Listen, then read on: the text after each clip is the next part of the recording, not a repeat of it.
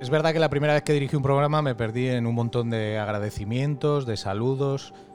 Tengo la impresión de que fue un pequeño desastre, pero, pero solo es la sensación. Eh, no sé, entonces tenía la necesidad de hacerlo, pero supongo que pasan los años, te haces más mayor y esas cosas empiezan a desaparecer. Esto no sé si es por matar el gusanillo simplemente porque, porque me gusta hacerlo. La verdad es que no tiene más pretensión que contar historias. Y eso es principalmente por lo que me he dedicado siempre a esto tan mágico que es la comunicación. Adoro la radio, la adoro. La echo de menos, pero el podcast es un camino que creo que hay que explorar. Tengo la impresión de que el podcast es a la radio lo que Netflix, Rakuten, HBO, Amazon Prime, etcétera, la televisión. Y no sé si es el futuro con todo el presente o es un añadido, pero es un camino que yo quiero recorrer con otra historia que no es más que algo que me apetece hacer. Y aquí me voy a rodear de amigos, amigos plural con mayúscula. Me dejaré de guiones como he hecho casi siempre y echaré de menos a mi familia de Onda Cero, con los que fui feliz haciendo esto y a los que siempre voy a querer y voy a tener muy cerca. Puede que sean entrevistas, otras veces pueden que sean relatos, y en algunas como hoy me acompañarán grandes amigos. Supongo que el deporte siempre estará ahí, pero no voy a dejar de lado otras cosas y por eso esto es otra historia.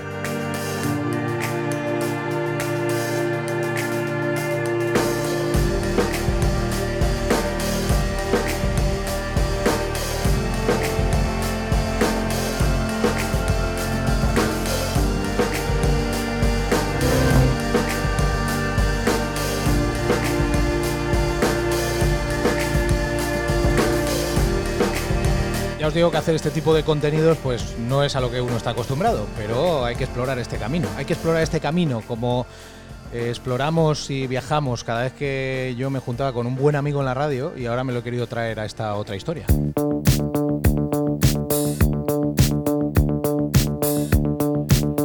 Mi amigo se llama Darío Rodríguez. Hola Darío.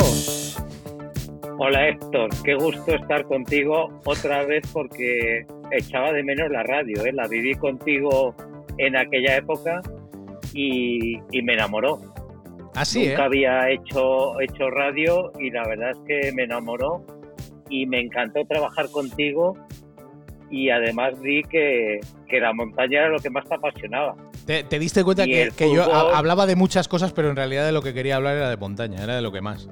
Efectivamente. El programa era una excusa para dedicar unos minutos cada semana a hablar de montaña. Eso siempre hablábamos. Yo te decía, oye, tú hazme caso que yo esto lo hago para tener los lunes el espacio de aventura.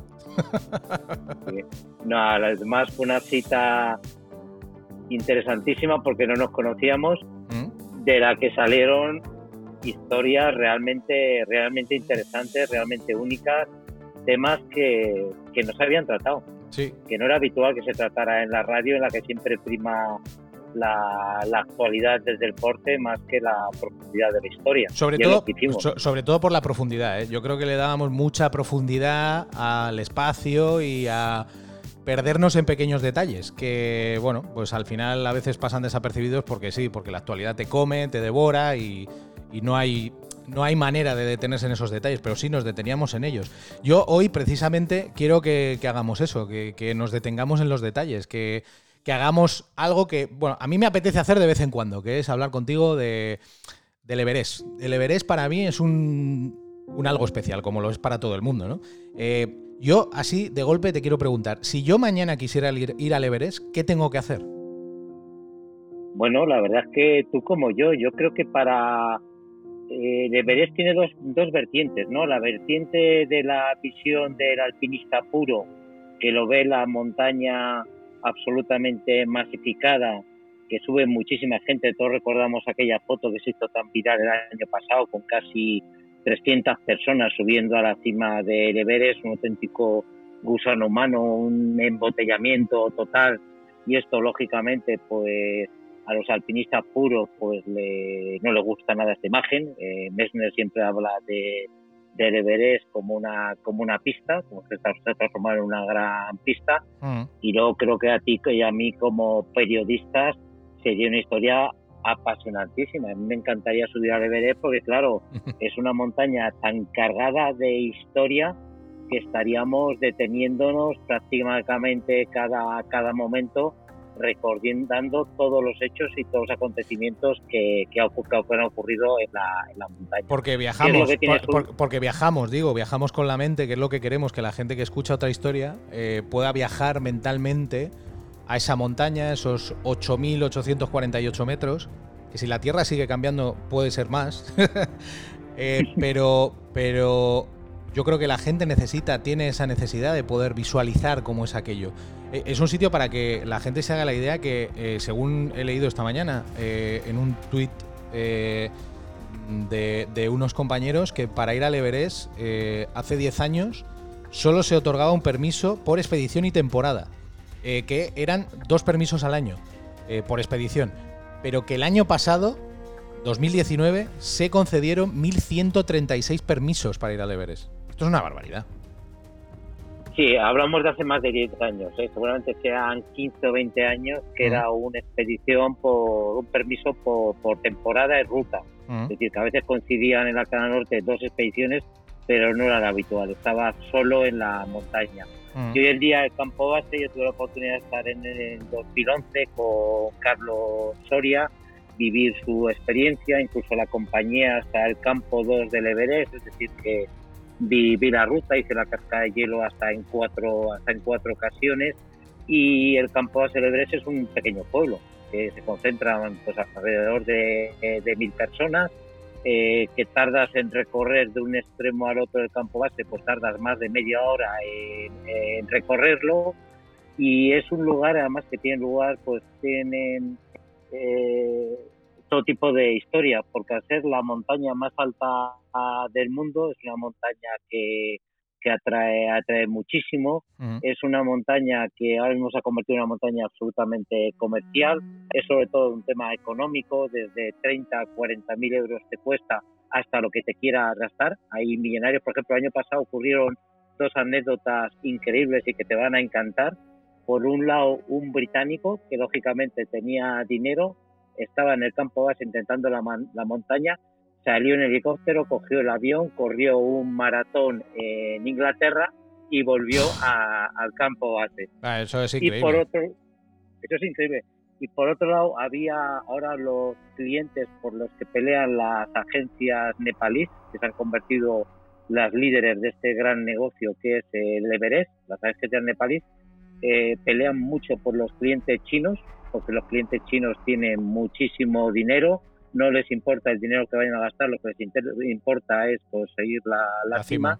Y, el año pasado eh, un cliente estos chinos con helicóptero salió varias veces del campo base a Kamandú. Ir a Kamandú, la gente que tiene dinero se ha convertido en algo no habitual, pero si te lo puedes permitir, sales del campo base a, a pasar la noche en Kamandú, a tomarte unas pizzas, a pasar un par de días y regresas al pueblo de esto te puede costar entre 5 o 10 mil dólares, pues hubo un cliente chino que no solamente se conformó con ir a Kamandú, sino que Kamandú iba a, China para tener su alimentación preferida para volver a Kamandú, para volver al campo de, de, de Everest.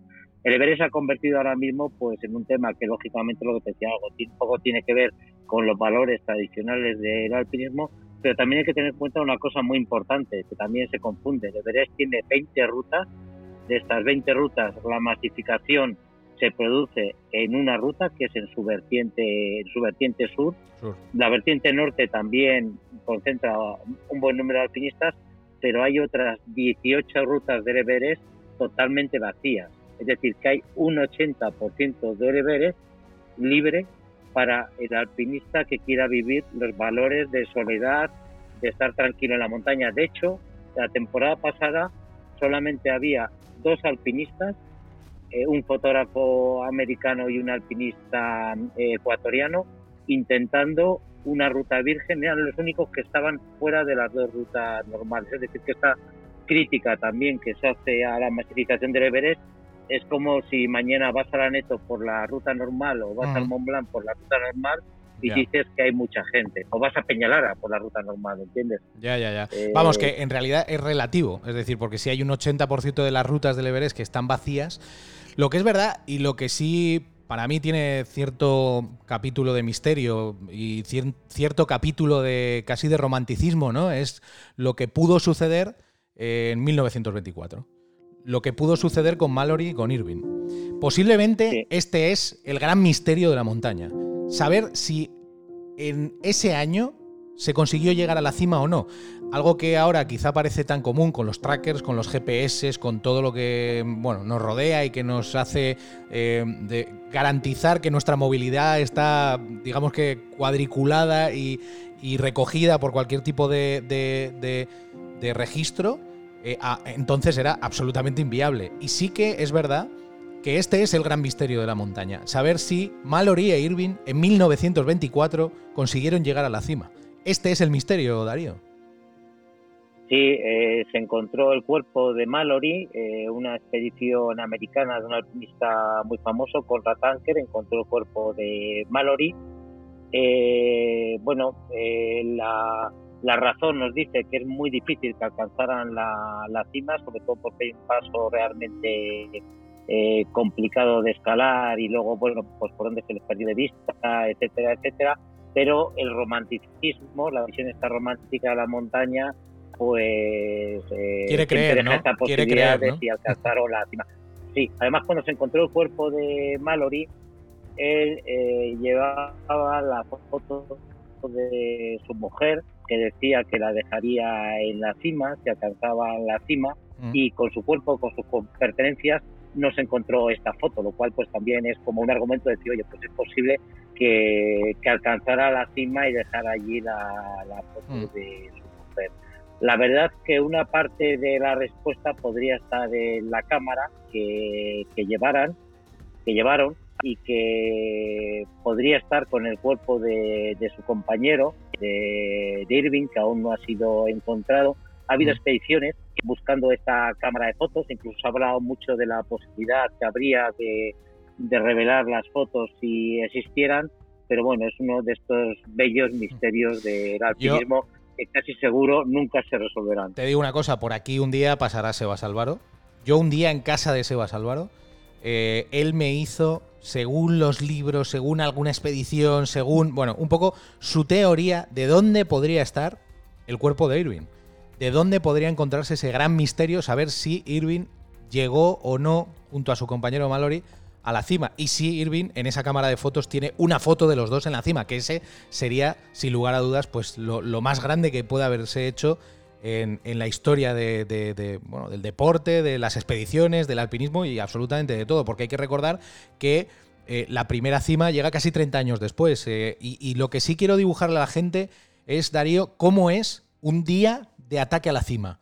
Eh, porque la gente, yo creo que el mundo del alpinismo lo tiene un poco eh, perdido, ¿no? En cuanto a cómo se hacen este tipo de cosas, cómo es un día de cima, por qué se sale a las 12 de la noche, por qué, por qué, por qué.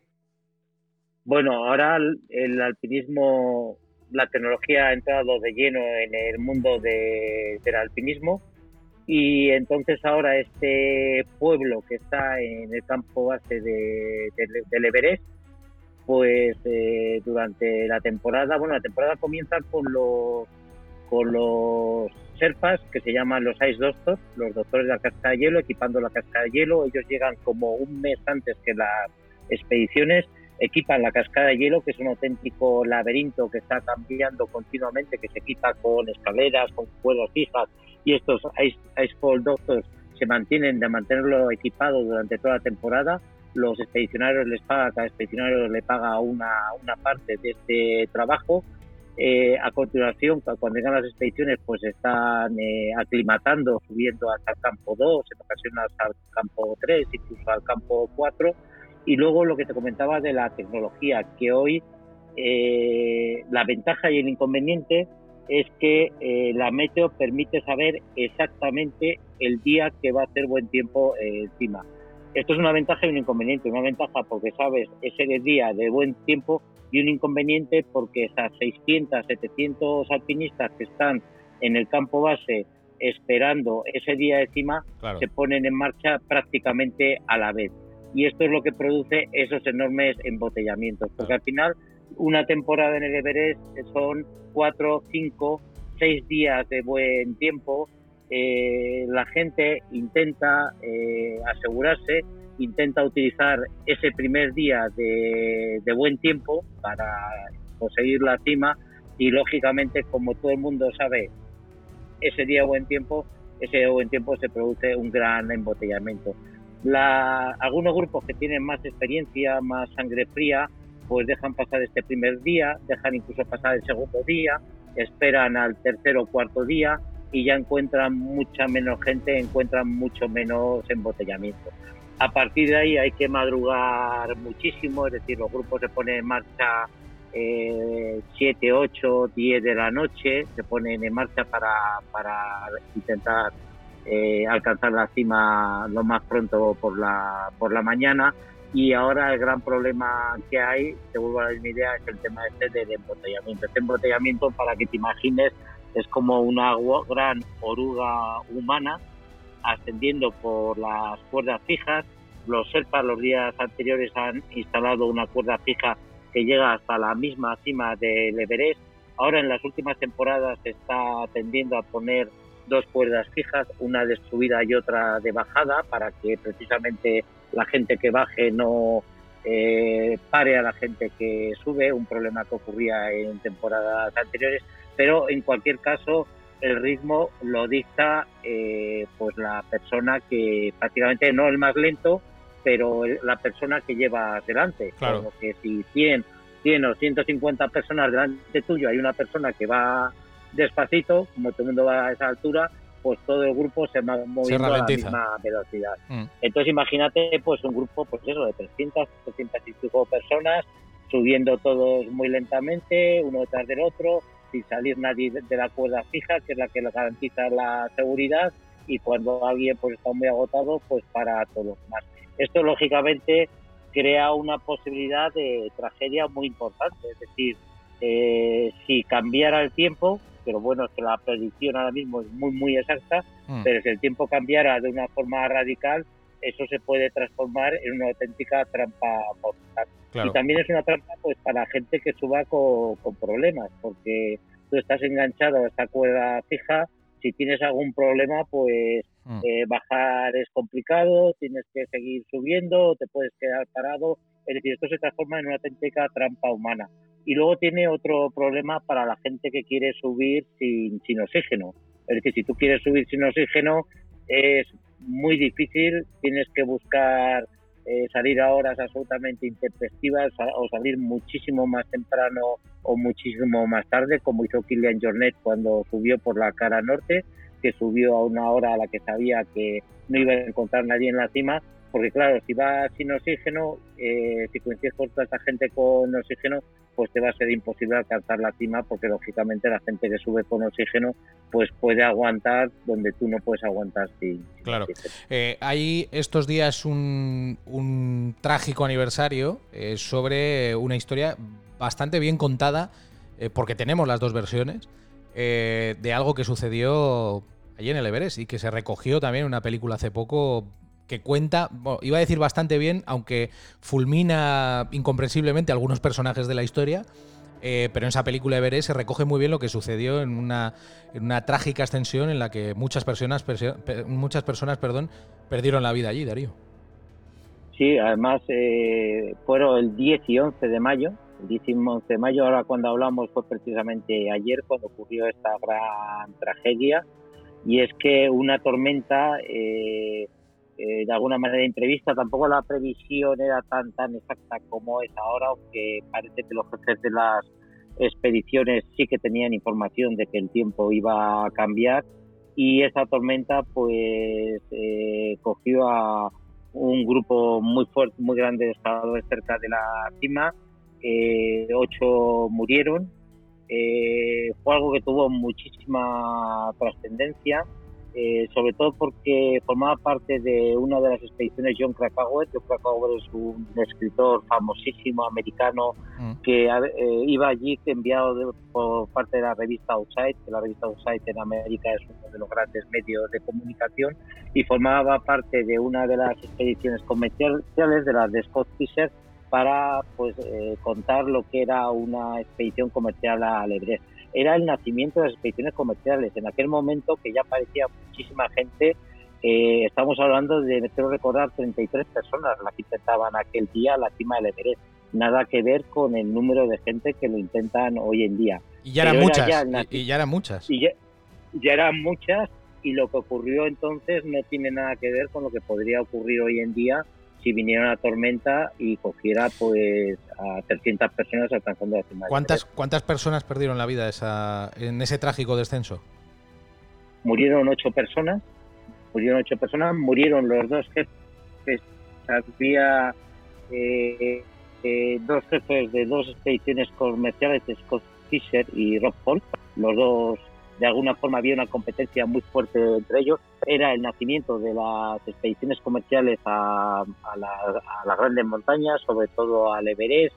Ellos eran de alguna forma los líderes, los que acaparaban esta, este, este mercado incipiente, hoy en día hay muchas expediciones comerciales y es un mercado además que los nepalíes se han hecho los absolutos líderes, pero en aquel momento era el nacimiento de este, de este, de este, de este mundo.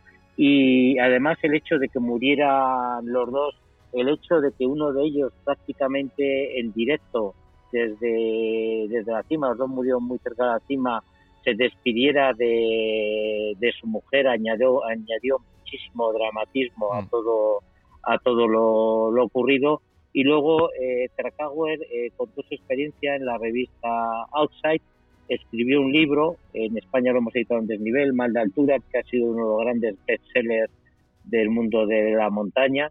Y eh, en este libro, además, él eh, daba su visión del acontecido.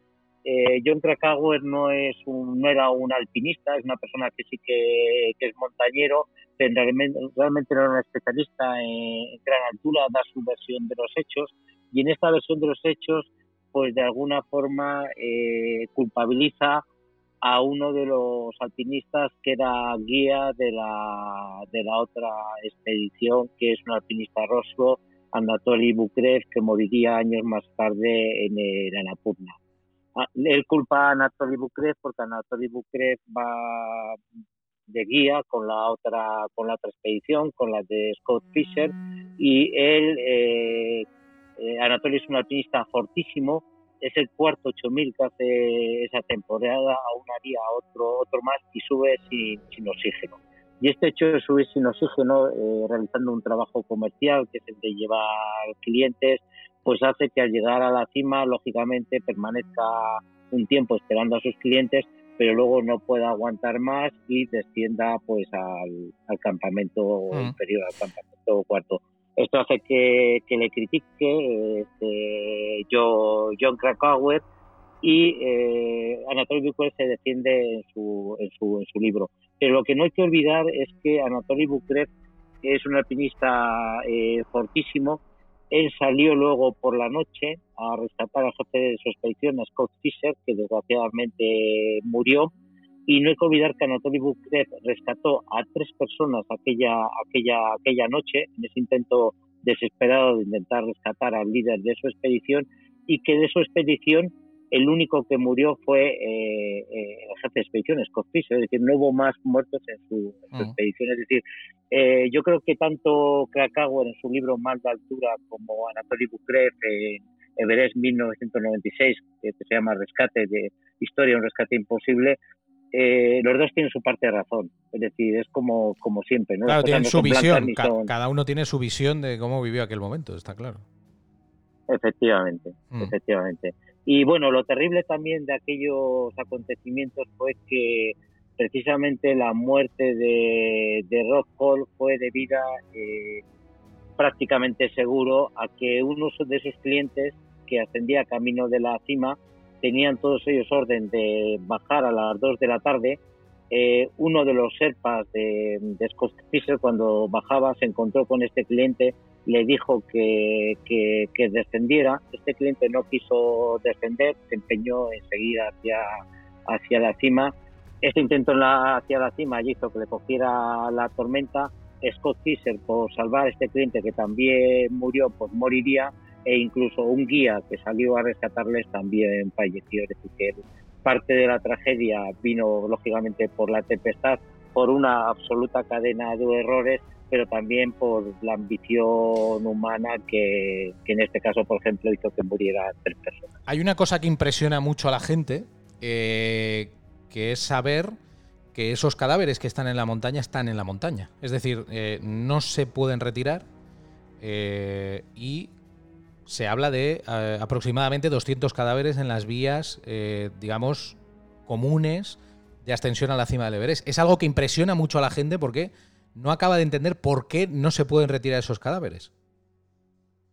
Sí, lo hablamos, ¿te acuerdas? Con, Chus Lago. Sí, bueno. Nos contaba su experiencia subiendo a la cima. Nos contó algo terrible. Nos contó algo terrible. Nos contó una experiencia de película de miedo. ¿eh? eh cómo ella tenía que prácticamente desenredar de las cuerdas de, de, las manos de una amiga fallecida eh, la cuerda que tenía que, seguir, ¿no? Era algo terrible.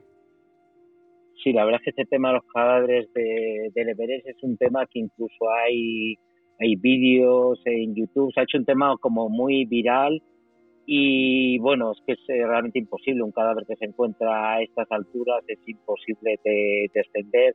Ha habido momentos que familias con bastante dinero pues ha pagado grupos de serpas para descender cuerpos de bastante altura. Incluso ha habido eh, veces que helicópteros pues a una altura ya muy muy al límite de 7.000 metros han hecho rescates o incluso han rescatado cuerpos también para familias que, que, que tienen este dinero pero realmente mm, yo creo que incluso estas familias que tienen dinero, que tienen eh, el deseo de tener el cuerpo de su ser querido cerca de ellos, también tienen que analizar el riesgo que hacen correr a estos serpas para bajar esto, estos cadáveres. Una operación de, rescate en altura es una operación de altísimo riesgo y realizar una operación de rescate por, por rescatar cuerpos pues es algo que realmente no, no tiene sentido jugar con otras vidas humanas. Entonces sí, esta parte final del Everest es una parte realmente dura, pues por la cantidad de cuerpos que encuentras y porque de alguna forma eh, también todo el mundo que está metido ahí dentro de, su escafandra, de su, mm. de su oxígeno, de, del grupo, pues se convierte en una especie de autómata, en una especie de, robot, ¿no? Que va pasando en medio de, de todo esto Sí, que pasa, eh, pasa temas tan trágicos que tiene a su alrededor. Claro, pasa además prácticamente, no sé, eh, olvidándote de cualquier tipo de sentimiento que puedas tener, ¿no? Aunque Chus Lago eh, nos hizo ese relato tan tremendo que además ella acompañaba también de otro tipo de sensaciones, ¿no? Que iban mucho más allá, de sensaciones casi extracorpóreas y de presencias a su alrededor. Bueno, yo creo en este caso que todo tiene mucho que ver con la altura, ¿no? Y con todo lo que el cuerpo sufre en esas circunstancias tan extremas que creo, no me imagino eh, muchas circunstancias más eh, terribles a las que el cuerpo se pueda someter. Y ya por eso te hago la pregunta que todo el mundo se hace que está escuchando esto. ¿Por qué van? ¿Por qué van? Eh, y bueno, tú y yo, tú más, tú muchas más. Pero tú además es que has visto el Everest de frente, pero, pero cuando vas a esos sitios ves cosas que no ves en ningún otro lado. Es el precio que hay que pagar por ver la, la digamos, la belleza en estado puro, ¿no? Sí, es lo que te comentaba antes, que yo creo que como periodista es apasionante. Yo cuando estuve en el campo de Everest acompañando a Carlos Soria, lo que te comentaba antes, llegué al campo de, al campo 2, o campo 2, porque el permiso de Everest viene a costar unos 10.000 unos 10 euros y yo lo que hice fue comprar el permiso de una montaña secundaria en Nupse, que es donde fallecería Uli Speck. Este permiso me costó 1.000 euros y este permiso me permitía llegar hasta el campo 2. Pero llegando hasta el campo 2 tenía una visión total de la montaña. La cascada de hielo la subí cuatro veces. La cascada de hielo es un terreno muy peligroso, pero bellísimo para fotos. Y el Everest es un tema, es un lugar que, lo que te comentaba, como periodista, concentra todo tipo de historias.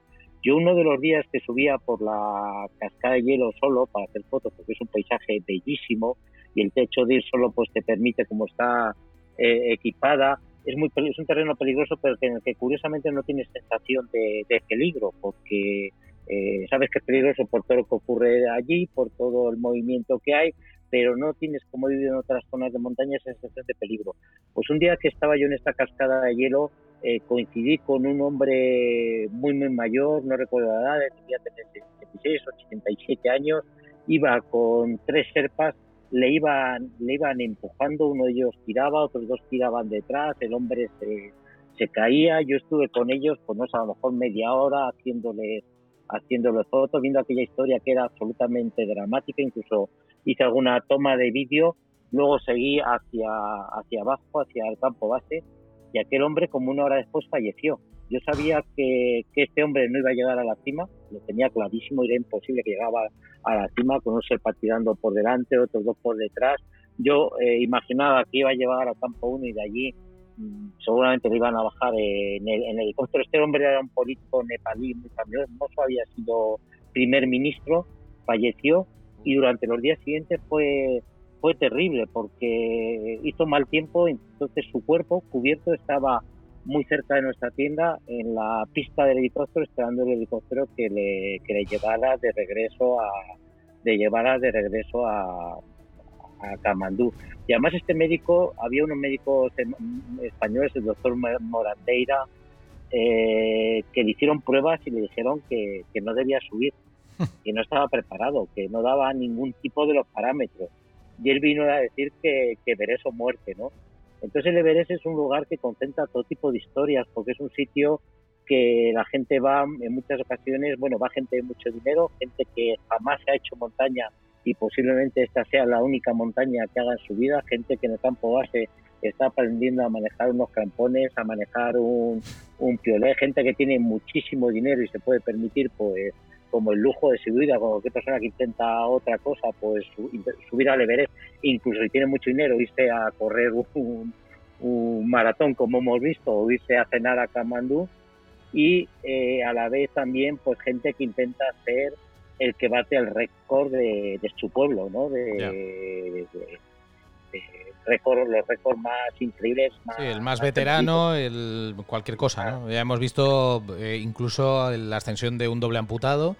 Eh, que trajo otra historia, pero como digo, como es el título de este podcast, eso será para otro día, porque Darío va a estar por aquí, de vez en cuando va, a estar por aquí, así que vamos a abusar de él y vamos a aprovechar que, que, él conoce y que ha vivido en primera persona muchas de estas historias para que nos las cuente. Darío, te agradezco mucho eh, que te hayas pasado por aquí en esta reentrada, ¿vale? Como siempre, he disfrutado muchísimo hablando contigo de montaña, que es lo que realmente te apasiona. Repetiremos, ¿vale? Seguro que sí. Gracias, Darío. Gracias a ti.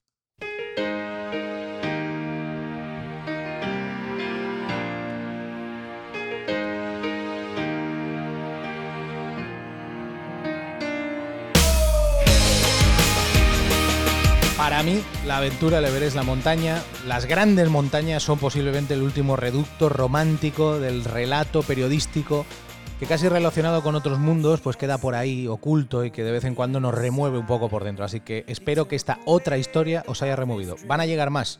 Esto va a ser bastante habitual, así que os espero por aquí.